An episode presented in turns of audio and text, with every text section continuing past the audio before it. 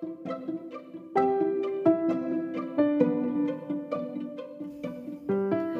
Read More, Read Well podcast, your help and encouragement on your reading journey. Welcome to the Read More, Read Well podcast. In today's closer look episode, we're going back to an interview from 2018 between Marcie and Maryanne Wolf on how reading has changed since the advent of digital reading and how our brains have changed with it. The discussion may be a few years old, but the topic is just as crucial now as it was then. Maryanne Wolf is a scholar, a teacher, and an advocate for children and literacy around the world. She is the director of the newly created Center for Dyslexia, Diverse Learners, and Social Justice at the UCLA Graduate School of Education and Information Studies.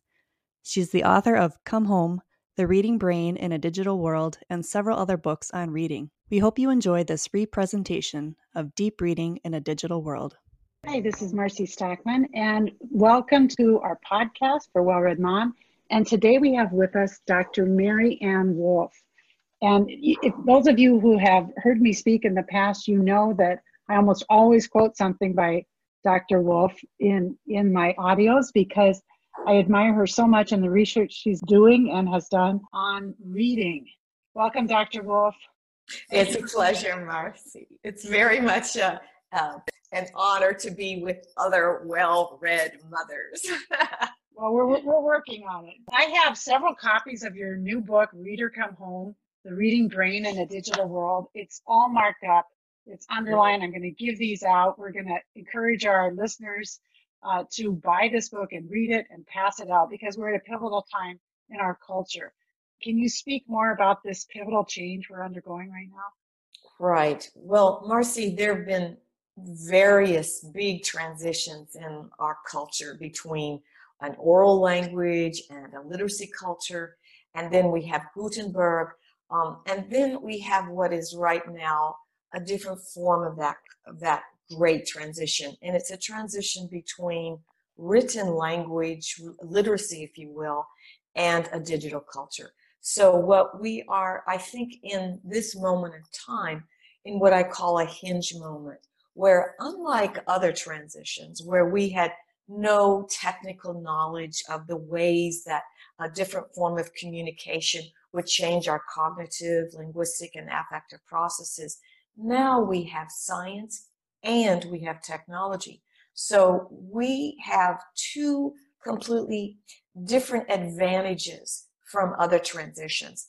And one of the, the joys of my work is to be able to understand what those changes are at a cognitive level, linguistic level, and affective level. And though this is not where the research is, this is where my intentions or my sense of obligations lie. And that is, are there changes actually in how we think ethically and morally because of these other changes? So it's all of a piece. I want science and education to help us understand what are the changes. And I want technology and education to understand how we can teach the next generation. So, and this is very much at the heart of things, so that what I call deep reading can be developed in our children regardless of medium, and that it can be preserved in our cells regardless of medium. Now, of course, there's that's the tip of an iceberg, and I know your questions are going to take me underneath that tip. But at the top of it is the goal of true critical analysis, uh, developed empathy and perspective taking, and a foundation for new knowledge that, regardless of medium, that our children and ourselves will be part of. Dr. Wolf, are you are you saying that the ability to deep read is accesses an area of the brain that allows us to access empathy and new thoughts and kind of retrieve our past knowledge. You're saying we've got this access to get into deep reading when we become yes. fluent and, and deep reader. Right. And you're afraid we could lose that access.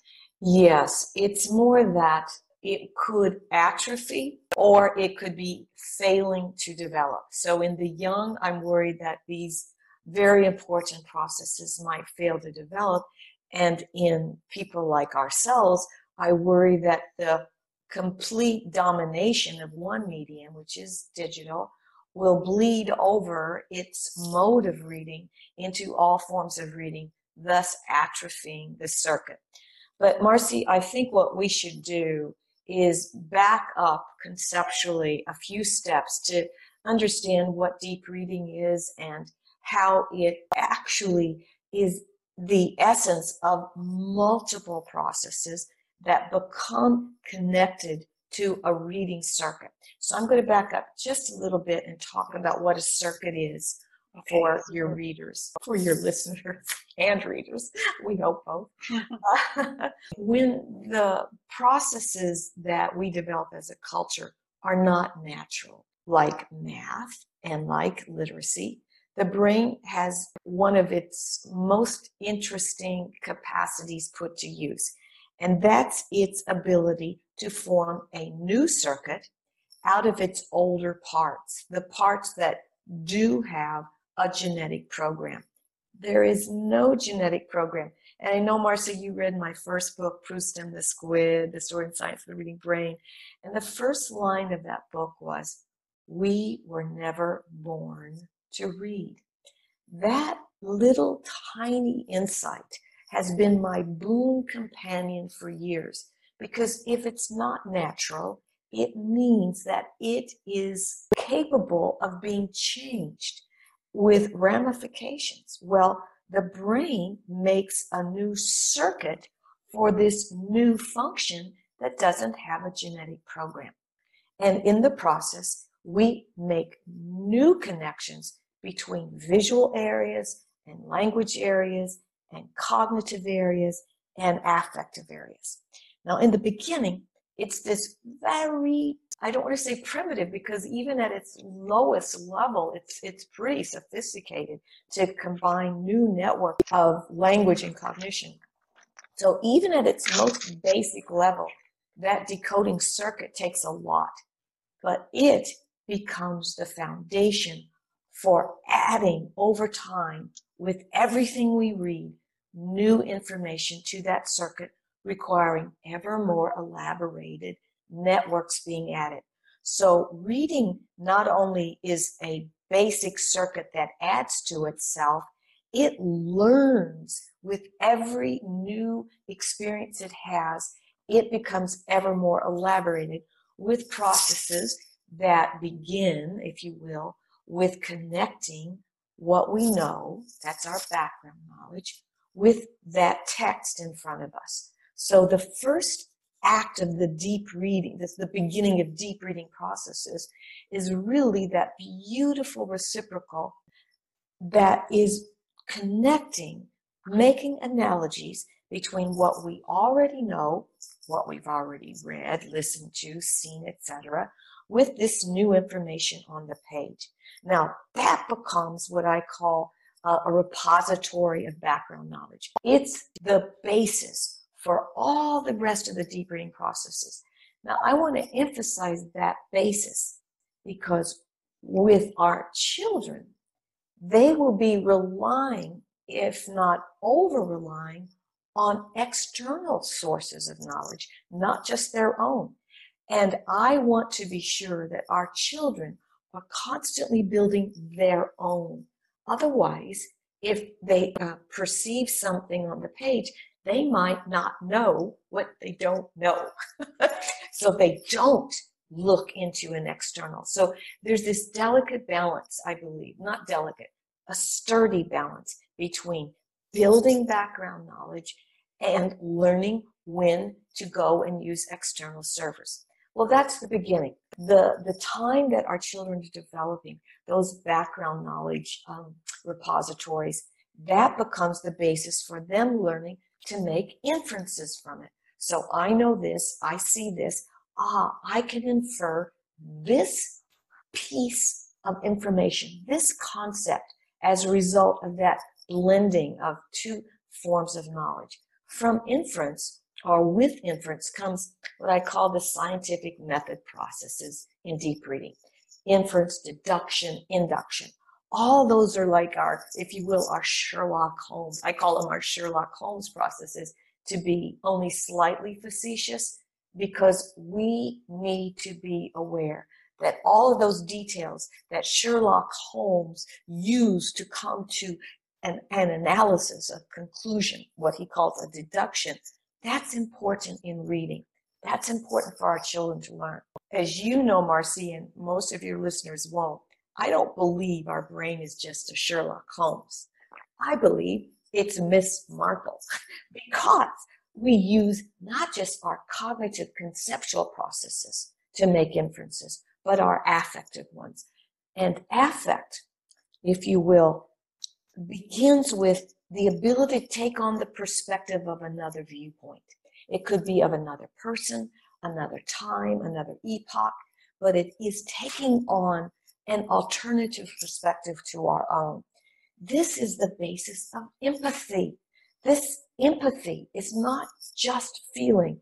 This is where I use Miss Marple. She used feeling as a way of understanding motivation. What in cognitive science we call theory of mind. We use our emotions, our ability to take on perspective, our ability to have empathy as a way of also understanding how another person thinks. Well, all of that becomes the great basis, not linearly, and that's a tough one to, to grapple with. The brain doesn't work just dot, dot, dot. It's this, if you will, like a wheel of spokes of information that come together. Well, all of these, the inferences, the deductions, the empathic understanding, the perspective taking and theory of mind, they come together to help form critical analysis that is informed by empathy. Now, you can have critical analysis without empathy or with it. My great preference for our species is that the reading brain is, I, I use this term, is both science and poetry. It is both affect and concept. And that becomes, I think of as the heart of the reading process that can itself lead to new personal insights by the reader. Not always, but critical analysis and empathy are an extraordinary combination that can, when we're very fortunate and when we have the contemplative mode, that reflective mode that allows it to, to gain real deep insights. So the entirety of what I just said, Marcie, is what I think of as the collection, the more obvious and prominent of the deep reading processes. There are others, but these are the, the great six deep reading processes. And these deep reading processes need to have, when, when we have this, we have the background knowledge base to have empathy and use affect the way you were talking about. But does can that background knowledge be built through digital technology or is it only through the reading of books that this reading circuit is formed? Very important question. What I am suggesting is that we can use multiple sources for background knowledge. This, and this is your question is so important because um, various people, if you will pardon the pun, misread me into thinking that I'm making a binary argument that it's print versus digital. The beauty of our moment in time is that we can begin to understand what are the best uses of both mediums for the access and retrieval of knowledge and for the building of knowledge. But what I want to insist is that in our young, it's necessary for them to be building that background knowledge in various important ways and never just relying on the idea that knowledge is accessible by their fingertips instead of something to be learned. So on the one hand, I, I want to be sure to say that there are many things that inform our background knowledge. And at the same time, I want to say that reading provides a particular use and formation of background knowledge. So I do not want to exclude digital. That would be foolhardy. But I also don't want to underestimate how important it is that we build background knowledge and we build its use through the reading process of print. So you want us to maintain a biliterate brain. Yes. Digital yes. and print from books. Do Very you read nice. books every day?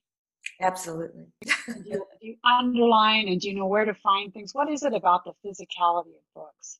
Okay, the physicality is a is a beautifully, uh, uh, if you will, complex set of dimensions that not just people in neuroscience are looking at, but also people in literature. Um, there are those who suggest that when we read kinesthetically, when we have that tactile dimension, we are actually adding to the geometry of words, that the, the word itself has more heft, has more substance within it. If you think about what we do when we read on the screen, there is a natural, effervescent, almost transient, transitory aspect to reading on a screen. Um, it's here today and gone in a second. Whereas the print gives us, and there's a, a beautiful uh, cognitive term, the benefit of recurrence. Recurrence means that we can go back and check ourselves, which is especially in the developing periods of reading so important for comprehension monitoring. We go back, we know what we didn't understand, or we are confused. It is very simple to go backwards and to check ourselves, to monitor ourselves on a tactile medium. You certainly can go back on a screen, but it is not advantageous to do so and it's more difficult. So it, it in fact makes us more likely simply to go forward, forward, forward, not monitor. And most important for my, um, if you will, my perspective on print, it doesn't encourage the allocation of time to the slower deep reading processes. So physicality is only one piece of the story of the differences between digital and print, but it is it is one aspect. But perhaps the most important is that the digital medium is advantaging the ability, and it is this is this is an advantage and disadvantage, the ability for us to process voluminous information. We're bombarded by about 50 to 100,000 words a day. We can't we can't deal with that. One of the things we do is to deal with it, we skim. We can triage, we can go to familiar sources, which we can talk about later, but by and large, we skim. And skimming is not advantaging giving or allocating time to the slow deep reading processes. So the digital medium advantages voluminous information processing, fast processing of it, multitasking, but all of these take away from the time to, to give to the deeper reading processes. So we have advantages and disadvantages. There's no question that many people skim believing, really believing that they will then read deeply when they find what is important to read.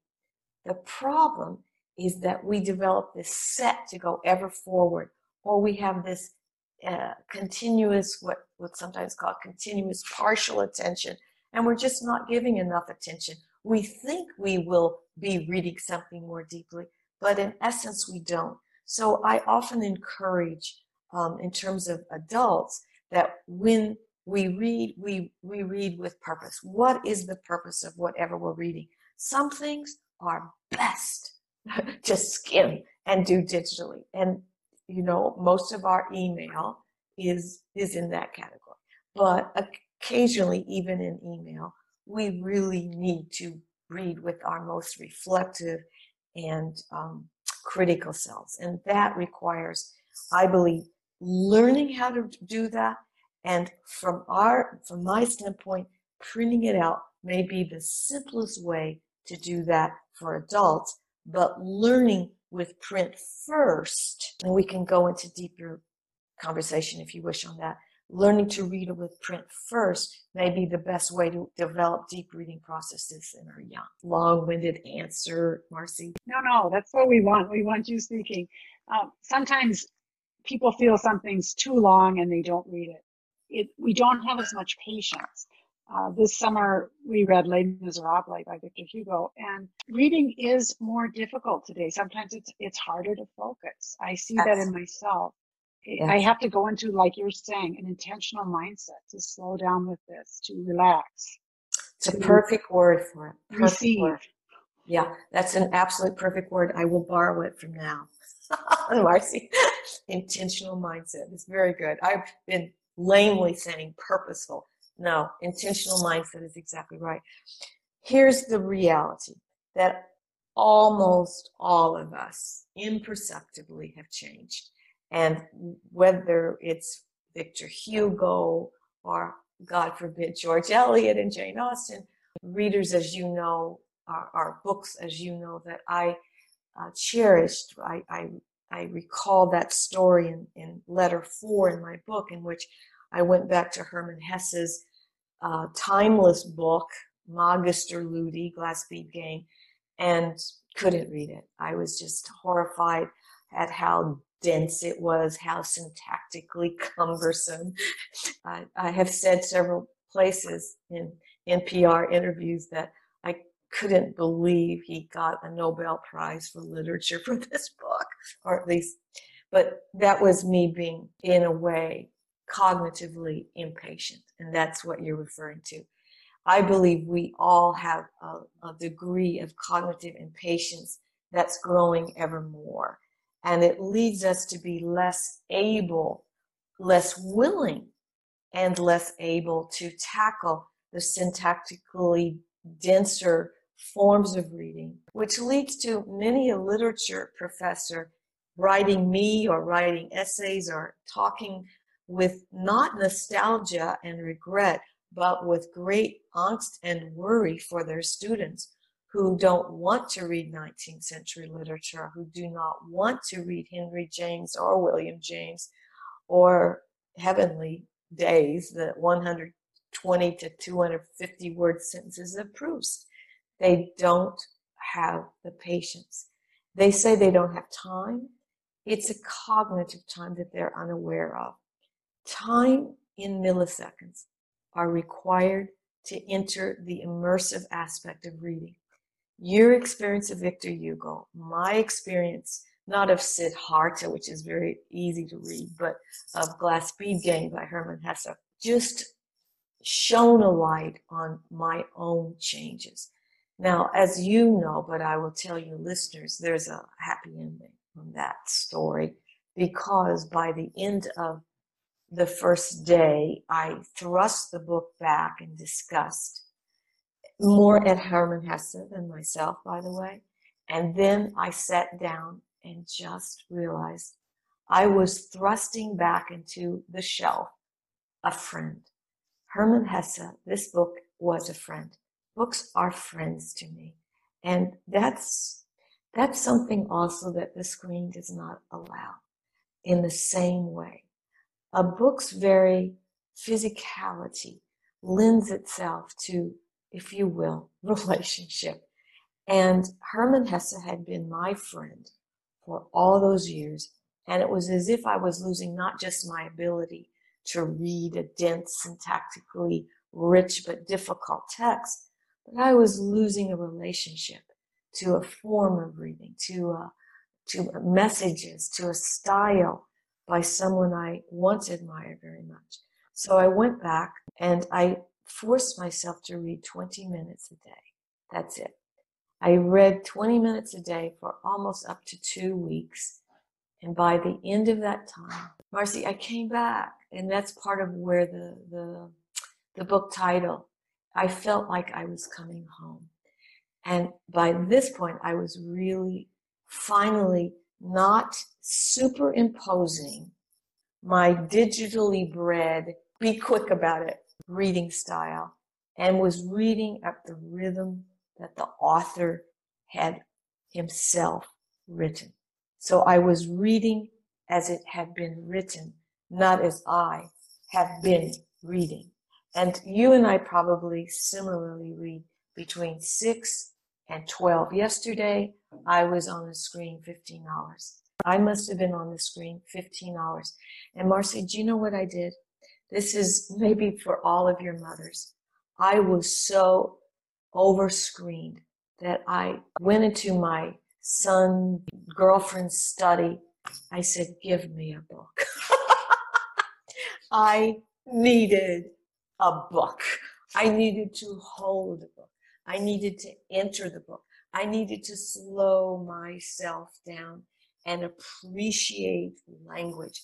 This is one of the things that go missing our apperception of the beauty of writing, the beauty of the author's ever so carefully chosen words. I'm not saying that every author does that, but many work as hard as can be to choose those words, those sentences, those, even those phrasings that best reflect the complexity or simplicity of their thoughts and their attempt to make written language a thing of beauty. Well, that's more or less what Italo Calvino said in his uh, six essays for the next millennium. A beautiful book, by the way. But anyway, all this is to say, we are all losing the cognitive patience that goes hand in hand with our best immersive, reflective reading self. And it also leads us to go further and further away, not just from immersion, but from an even deeper place, which I call the contemplative mode, the contemplative reader. So all of those things are very important for us to think about, to examine ourselves. When I hear you talk, I think, okay, you're the reading expert, a leading reading expert researcher in the country, and you have to be so intentional, intentional about I reading. do. And you you said you had to force yourself to go back and read 20 minutes a day. And you're and I hear you saying it's worth it. It we it, it, it's a very that's a very good way of phrasing it, Marcie. The contemplative is an is a sanctuary inside us. It's a holding ground for combining our best thoughts and feelings. And reading in the contemplative mode can give us a more sure access into that holding ground, that holding place, that sanctuary.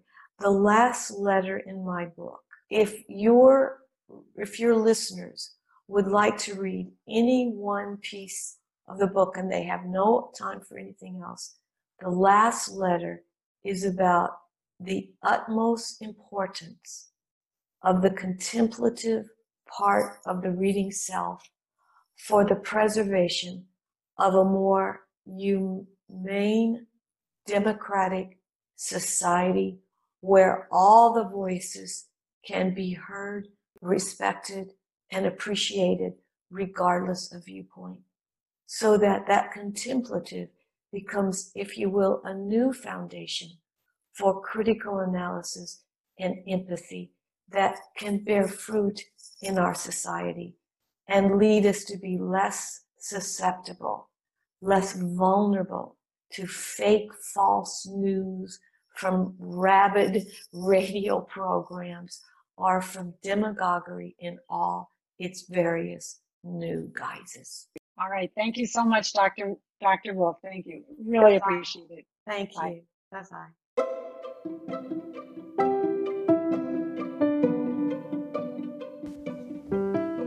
What you heard today?